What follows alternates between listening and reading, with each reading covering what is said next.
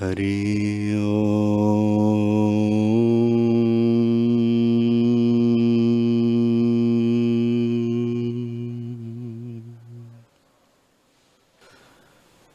गुरुर्ब्रह्मा गुरुर्विष्णु गुरुर्देवो महेश्वर। गुरुर्साक्षात् परब्रह्म तस्मै श्रीगुरवे नमः। श्री योग वशिष्ठ महारामायण, निर्वाण प्रकरण, सर्ग एक सौ अट्ठानवे। श्री वशिष्ठ जी बोले, हे रामचंद्र जी, राजसी, तामसी और सात्विकी तीन प्रकार की जो क्रिया होती है वे इसी से होती है। यह सब क्रिया शक्ति की संज्ञाएँ कही है। अब उसका शस्त्र और बढ़ना घटना तुम सुनो। हे रामचंद्र जी वह जो नृत्य करती थी वही क्रिया है। वह क्रिया सात्विकी राजसी और तामसी तीन प्रकार की है। मुसल था, था वह ग्राम पूर्व नगर थे और उसके अंग सृष्टि थे। जब उसका शिव से व्यतिरेक होता था, तब उसके अंग सृष्टि रूप बहुत हो जाते थे। और जब वह शिव की ओर आती थी, तब सृष्टि रूपी अंग थोड़े हो जाते थे। वह जब शिव को आ मिलती थी, तब शिव ही होती थी। सृष्टि रूपी अंग कोई न रहता था। यह तो आत्मा की काली शक्ति की क्रिया का वर्णन तुमको सुनाया। अब शिव का वर्णन सुनो। वह तो वाणी से अतीत है तथा भी मैं कुछ कहता हूँ। वह परम शुद्ध, निर्मल और अच्युत है। उसमें कुछ हुआ नहीं। केवल क्रिया शक्ति के उद्भव से जगत होकर भाषित होता है। जब वह अपने अधिष्ठान की ओर देखता है, तब अपना रूप देख पड़ता है। क्रिया शक्ति और आत्मा में कुछ भेद नहीं, जैसे आकाश और शून्यता में भेद नहीं, क्योंकि आकाश का अंग शून्यता है और अवयवी और अवयव में भी कुछ भेद नहीं। जैसे अग्नि का रूप उष्णता है, वैसे ही आत्मा का स्वभाव चित्त शक्ति है इसका नाम काली इसलिए है कि वह कृष्ण रूप है। जैसे आकाश ऊपर को शाम लगता है, वैसे ही आकाश वपु है। जैसे आकाश निराकार है, वैसे ही काली निराकार शाम भासती है। आकाश की नहीं इसका शरीर है, इससे इसका नाम कृष्ण वपु है। और काली का अर्थ जगत के नाश के अर्थ है। वह जब स्वरूप की ओर आती है, तब जगत का नाश करने वाली है। हे रामचंद्र जी, स्पंद शक्ति का जब तक शिव से व्यतिरेक है, तब तक वह जगत को रचती है। जहाँ यह है, वह जगत है। जगत से बिलग नहीं रहती।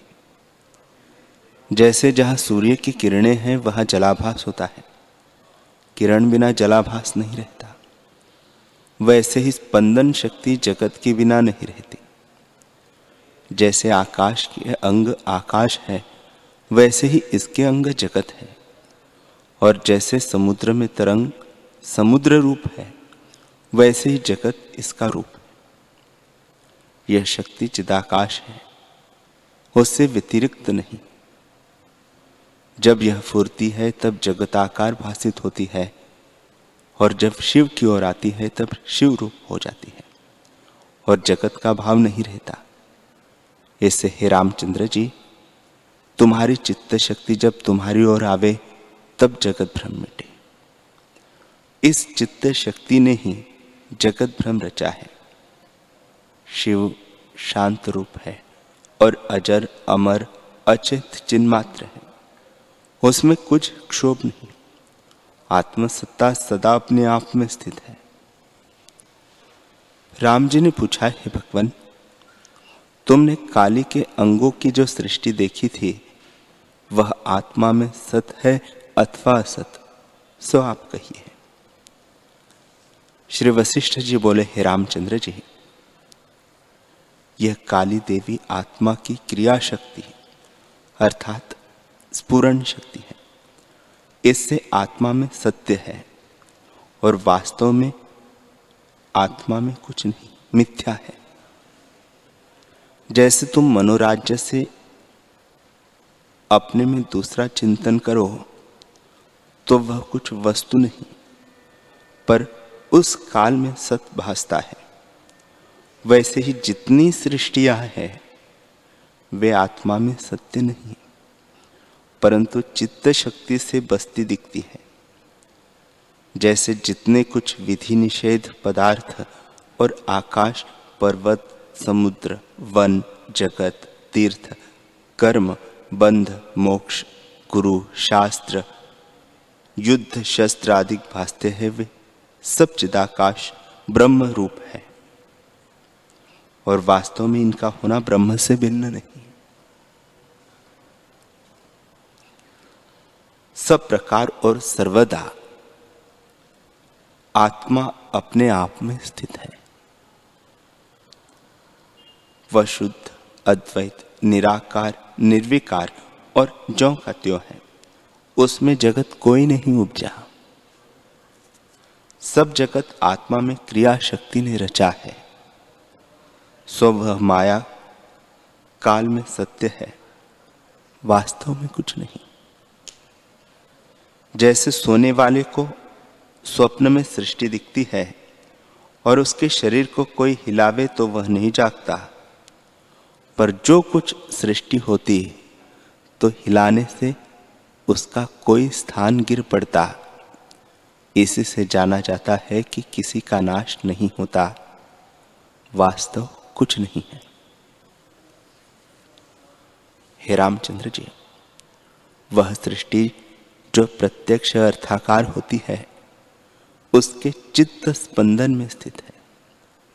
परंतु जब तक निद्रा है, तभी तक वह सृष्टि है। जब निद्रा निवृत्त होती है, तब स्वप्न सृष्टि भी नहीं दिखती। वैसे ही यह सृष्टि भी वास्तव में कुछ नहीं है। अज्ञान से चित्त शक्ति में भासती है। हे रामचंद्र जी सब पदार्थ चित्त के फुरने से भासते हैं। जिसका संकल्प शुद्ध होता है, उसके मनोराज्य की सृष्टि यदि देश काल से प्रत्यक्ष होती है तो संकल्प रूप होती है, क्योंकि कुछ बना नहीं। जब संकल्प फुरता है, तब संकल्प के अनुसार सृष्टि भासती है। ऐसे संकल्प रूप ही हुई है। और जब उसकी सत्यता हृदय में होती है, तब इसका अर्थ हृदय में अनुभव होता है। जैसे परलोक अदृष्ट है, पर जब उसकी सत्यता हृदय में होती है, तब उसका राग द्वेष भी हृदय में फुरता है, क्योंकि संकल्प में उसका भाव है। वैसे ही जब तक चित्त में स्पंदन फुरता है, तब तक जगत है। और जब चित्त निस्पंद होता है, तब जगत की सत्यता नहीं भासती। हे रामचंद्र जी, यह सब जगत क्रिया शक्ति ने आत्मा में रचा है।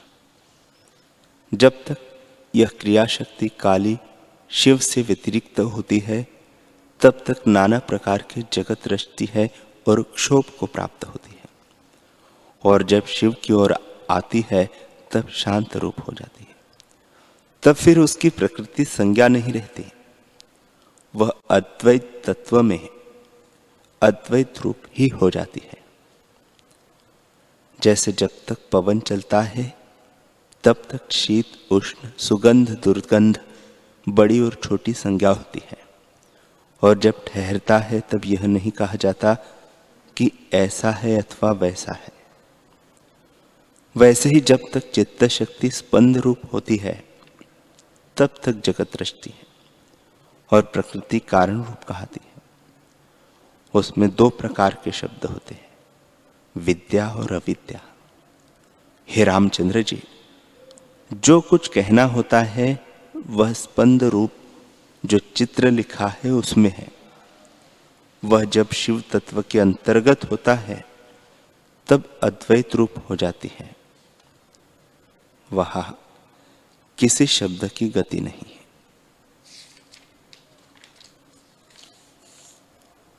हे रामचंद्र जी, शिव क्या है और शक्ति क्या है, यह भी तुम सुनो। ये सब जीव शिव रूप है और इनके चित्त का फुरना काली है। जब तक इच्छा से चित्त शक्ति बाहर फुरती है, तब तक भ्रम का अंत नहीं होता। और नाना प्रकार के विकारों का अनुभव होता है। कभी शांति नहीं होती।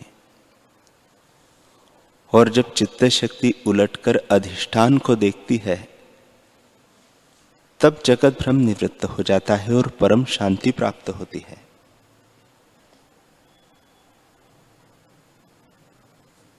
हे रामचंद्र जी, आत्मा और चित्त संवित में कुछ भेद नहीं। जैसे वायु के स्पंदन और निस्पंदन में कुछ भेद नहीं होता, परंतु जब स्पंदन होता है, तब जाना जाता है और निस्पंद नहीं जाना जाता। वैसे ही चित्त संवित जब फुरती है, तब जाना जाता है और नहीं फुरता, तब नहीं जाना जाता। और जानना और न जानना दोनों नहीं रहते हैं। हे रामचंद्र जी, जब तक इच्छा शक्ति शिव की ओर नहीं देखती, तब तक नाना प्रकार के नृत्य करती है, अर्थात जगत को रचती है। और जब शिव की ओर देखती है, तब नृत्य बंद हो जाता है। और सब अंग सूक्ष्म हो जाते हैं। हे रामचंद्र जी, इस काली का आकार अपरिमित था। पर शिव की ओर देखने से सूक्ष्म हो गया। पहले पर्वत समान थे, फिर निकट आई तब ग्राम के समान हुआ। फिर वृक्ष के समान हुआ। जब और निकट आई, तब सूक्ष्म आकार हो गया और शिव के साथ मिली, तब शिव रूप हो गई। शिव के सम्मिलन से इसका जो विलास है, वह शून्य हो जाता है और परम शांत शिवपद की प्राप्ति होती है।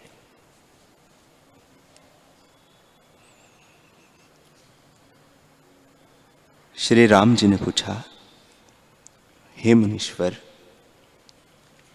यह जो परमेश्वरी काली शक्ति है, उसको मिलकर शांत कैसे हुई? श्री वशिष्ठ जी बोले, हे रामचंद्र जी,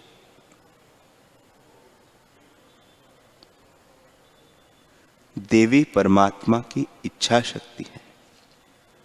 इसका नाम जगन माता है। जब तक यह शिव तत्व से अलग रहती है, तब तक जगत को रचती है। और जब अपने अधिष्ठान की ओर आती है, जो नित्य तृप्त, अनामय, निर्विकार द्वैत भाव से रहित है, तब परम शांति को प्राप्त होती है।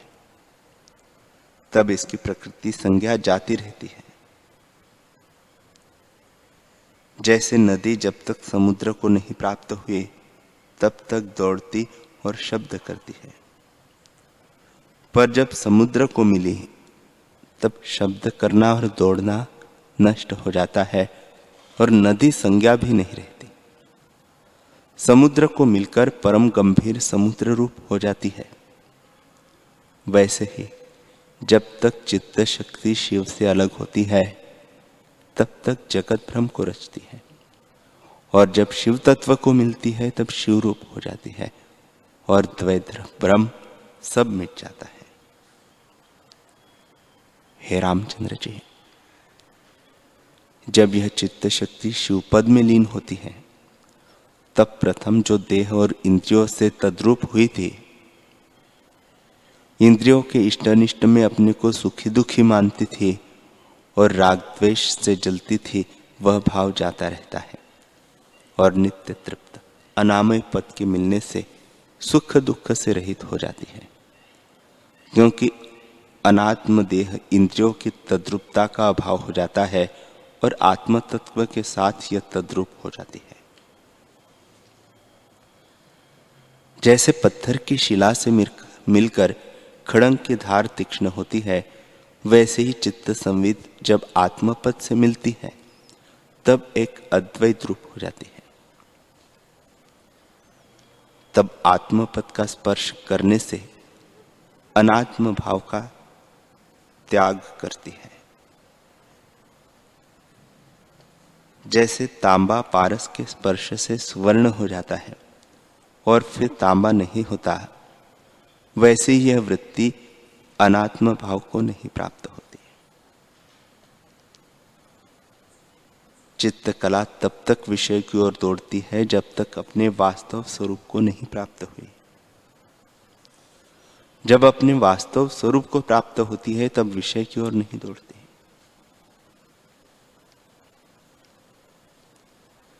जैसे जिस पुरुष को अमृत प्राप्त होता है और उसके स्वाद का अनुभव होता है, वह नीम खाने की इच्छा नहीं करता। वैसे ही जिसको आत्मानंद प्राप्त हुआ है, वह विषयों के सुख की इच्छा नहीं करता।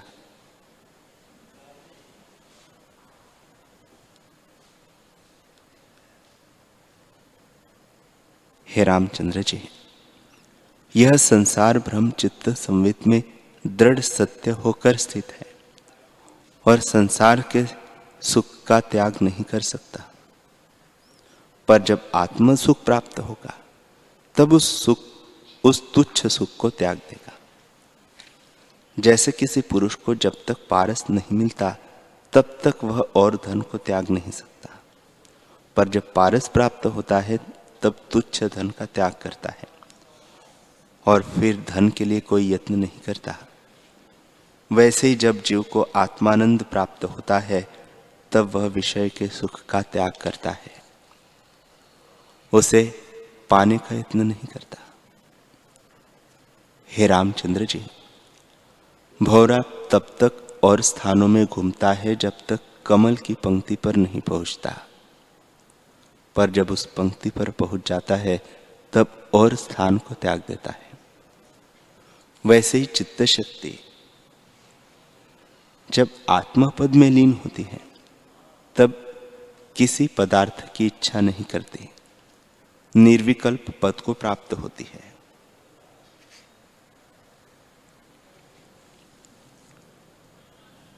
श्री वशिष्ठ जी बोले, हे रामचंद्र जी, अब पूर्व का प्रसंग फिर सुनो।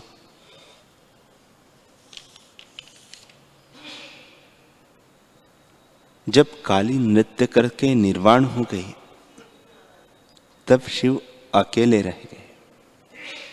वही मुझे देख पड़ता था और दो खंड आकाश के देख पड़े। एक अधोभाग और दूसरा ऊर्ध्व भाग। और कुछ न देख पड़ता था। तब रुद्र ने नेत्रों को फैलाकर दोनों खंड देख, जैसे सूर्य जगत को देखता है और प्राण को भी खींचा। तब ऊर्ध्व और अध दोनों खंड इकट्ठे हो गए और ब्रह्मांड को अंतर्मुख कर लिया। एक शिव ही रह गया और कुछ न दिखता था। हे रामचंद्र जी, जब एक क्षण व्यतीत हुआ, तब रुद्र बड़े आकार को धारण कर ब्रह्मांड को भी लांग गया और एक वृक्ष के समान हो गया। फिर अंगुष्ठ मात्र शरीर रखकर एक क्षण में सूक्ष्म अणु सा हो गया। फिर रेत के कण से भी सूक्ष्म हो गया। फिर नेत्रों से अदृश्य हो गया। तब दिव्य दृष्टि से मैंने उसे देखता रहा। फिर वह भी लुप्त हो गया। केवल चिदाकाश ही शेष रहा और दूसरी वस्तु कुछ न दिखी। जैसे वर्षा काल के मेघ शरत काल में नष्ट हो जाते हैं, वैसे ही वह रुद्र भी लुप्त हो गया। हे रामचंद्र जी, उस काल में मुझको तीनों इकट्ठे दिखे। एक देवी ब्रह्मा की शक्ति, दूसरी काली शक्ति और तीसरी शिला। तब मैंने मैंने विचार किया कि यह स्वप्न गंधर्व नगर सा आश्चर्य था और कुछ नहीं। तब मैंने क्या देखा कि सुवर्ण की शिला पड़ी है। यह सृष्टि शिलाकोश में स्थित थी। तब मैंने विचार किया कि यह सृष्टि शिलाकोश में है। तो और सृष्टि भी होगी। क्योंकि सब वस्तु, सब प्रकारों, सब स्थान पूर्ण है। इसलिए मैं उसमें भी सृष्टि देखने लगा और नाना प्रकार की सृष्टि देखी।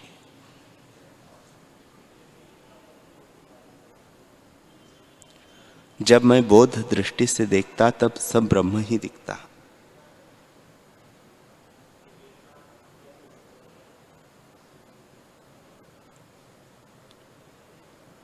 संकल्प दृष्टि से आत्मरूपी आदर्श में अनंत सृष्टि देख पड़ती और चर्म दृष्टि से शिला ही दिखती।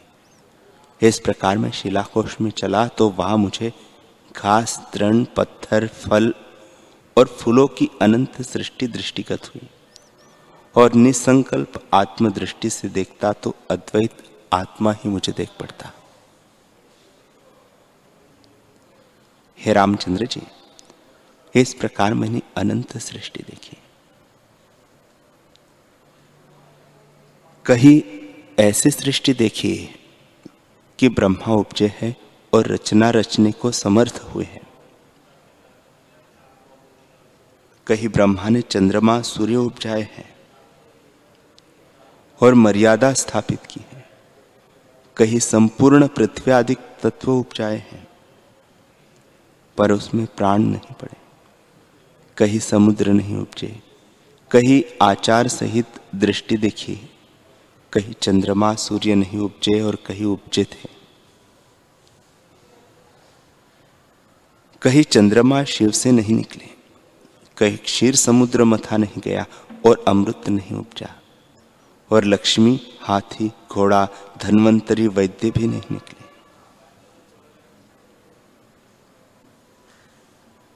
कहीं विष और अमृत नहीं निकला। कहीं देवता मरते हैं, कहीं क्षीर समुद्र मथा गया है और उससे अमृत निकला है। कहीं प्रकाश नहीं होता, कहीं सदा प्रकाश ही रहता है। कहीं पृथ्वी पर पर्वतों के सिवा कुछ नहीं देख पड़ता। कहीं इंद्र के वज्र से पर्वतों के पंख कटे थे। और कहीं वे पर्वत उड़ते थे। कहीं प्राणियों को जरा मृत्यु का भय नहीं होता। कल्प पर्यंत जो के त्यों रहते हैं। कहीं प्रलय होता है, कहीं मेघ गरजते हैं, कहीं संपूर्ण जल ही जल भरा है। कहीं आकाश ही है और प्राणों का कोई नहीं दिखता। कहीं आकाश ही है और प्राणी कोई नहीं दिखता।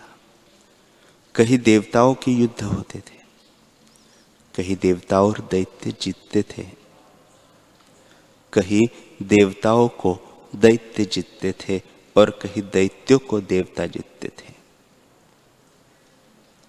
कहीं देवता और दैत्यों में परस्पर प्रतीति थी, कहीं बलि और इंद्र, रुद्र और वृत्तासुर का युद्ध होता था। कहीं मधु कैटब दैत्य ब्रह्मा की कन्या से उत्पन्न होते थे। कहीं देखा सदा प्रसन्नता ही रहती है और लोग तीनों कालों की बातें जानते हैं। कहीं सदा शोकाकुल ही रहते हैं।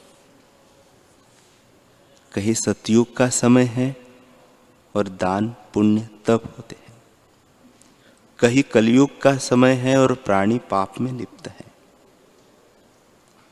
कहीं अर्धयुग बीता था, कहीं राम और रावण का युद्ध होता था, कहीं रावण का राम ने मर्दन किया था, कहीं राम का रावण ने मर्दन किया था, कहीं सुमेरु पर्वत तले और पृथ्वी ऊपर है। कहीं शेष नाग पर पृथ्वी है और भूचाल से घूमती है। कहीं प्रलय काल का जल चढ़ा है और एक बालक वट के वृक्ष पर बैठा अपने अंगुष्ट को चूसता है। वह विष्णु भगवान है। कहीं ब्रह्मा के कल्प की रात्रि है और महाशून्य अंधकार है। कहीं कौरव पांडवों की सहायता कृष्ण करते हैं। कहीं महाभारत का युद्ध होता है। दोनों ओर से कई अक्षोहिणी सेना निकली है और श्री कृष्ण जी पांडवों की सहायता करते हैं। कहीं एक सृष्टि का नाश होता है और दूसरी उसी में वैसे ही और उत्पन्न होती है और वैसे कर्म, वैसा ही कुल, जाति और गोत्र होते हैं। कहीं उससे अर्धभाग मिलता है, कहीं चतुर्थ भाग उसी का सा मिलता है। कहीं कहीं उससे विलक्षण है। हे रामचंद्र जी, इस प्रकार मैंने अनंत सृष्टि देखी, जो आत्म आदर्श में प्रतिबिंबित थी। जब मैं आत्मदृष्टि से देखता, तब सब चिदाकाश ही दिखता, और जब संकल्प दृष्टि से देखता, तब जगत भाषित होता। कहीं ऐसी सृष्टि देखी जहाँ दशरथ के पुत्र राम हैं और रावण के मारने को समर्थ हुए हैं। कहीं तुम्हारे रूप के बड़े तपस्वी रहते हैं, जिनके मन सदा प्रसन्न है। ऐसी अनंत सृष्टि देखी।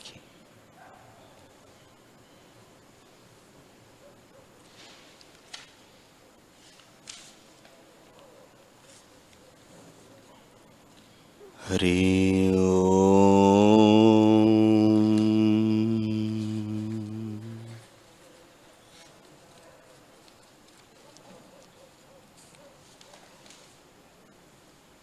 हरि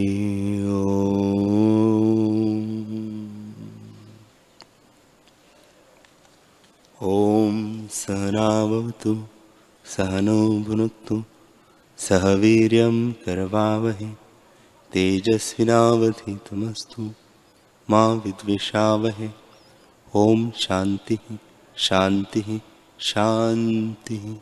श्री सद्गुरुदेव भगवान की जय।